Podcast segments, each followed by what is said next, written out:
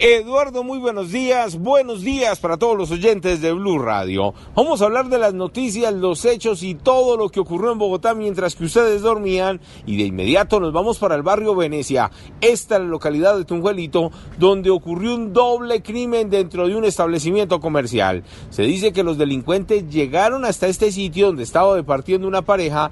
De allí dispararon contra el hombre. La mujer intervino, se interpuso a los disparos e infortunadamente también resultó lesionada. El hombre fallece en el sitio y la mujer que lleva a un centro médico al parecer llegó sin signos vitales. Unidades de criminalística llegaron al punto y ellos son los encargados de verificar qué fue lo que ocurrió, pero al parecer el doble crimen se presentó en medio de un conflicto por el tráfico de drogas en el sector. Hablemos de otra muerte violenta, pero esta vez en el barrio Santa Fe, donde un hombre fue asesinado, dicen algunos testigos, en medio de una riña. Allí llegaron las autoridades, el delincuente, el agresor escapó, mientras que la fiscalía investiga las causas exactas del deceso en este punto del centro de Bogotá. Y en unos minutos hablaremos de una nueva jornada de paro en Bogotá. ¿Qué ocurrió anoche? ¿Cuál fue la situación más crítica que se vivió?